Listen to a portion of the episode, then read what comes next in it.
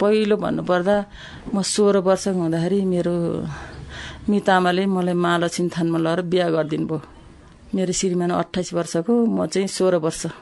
राप्रपको राजनीति गर्नुहुन्थ्यो उहाँ।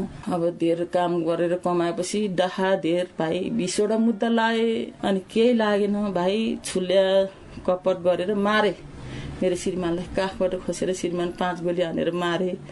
अनि म त अब त एकदम गाह्रो पनि मलाई त है अब श्रीमान मार्छ घर पनि लिलाम निस्कियो। सारा सम्पत्ति जति सारा सिद्धियो।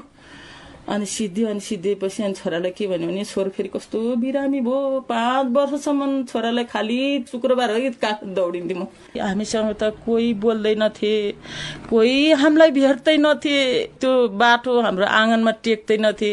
चौध वर्षमा त मैले मेरो सास ससुराको सम्पत्ति अंश अहिले मेरो श्रीमान मारे चौध वर्षको भर्खर हामीले अंश लिएको।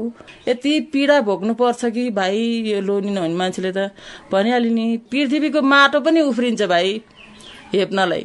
तर त्यस्तो हुँदाहुँदै पनि हाँसी हाँसिकन हामीले त्यसलाई पार गर्नुपर्छ। त्यस भएर म त भन्छु यो विद्युत मान्छेहरूलाई उमेर भएका बिस पच्चिसका केटीहरूले चाहिँ यो बिहे गर्ने कानुन आइदिए हुन्थ्यो। किनभने उनीहरू जीवनभरि रोएर बाँच्नु पर्यो नि होइन त? मेरो मनमा चाहिँ त्यति मात्र खेल्छ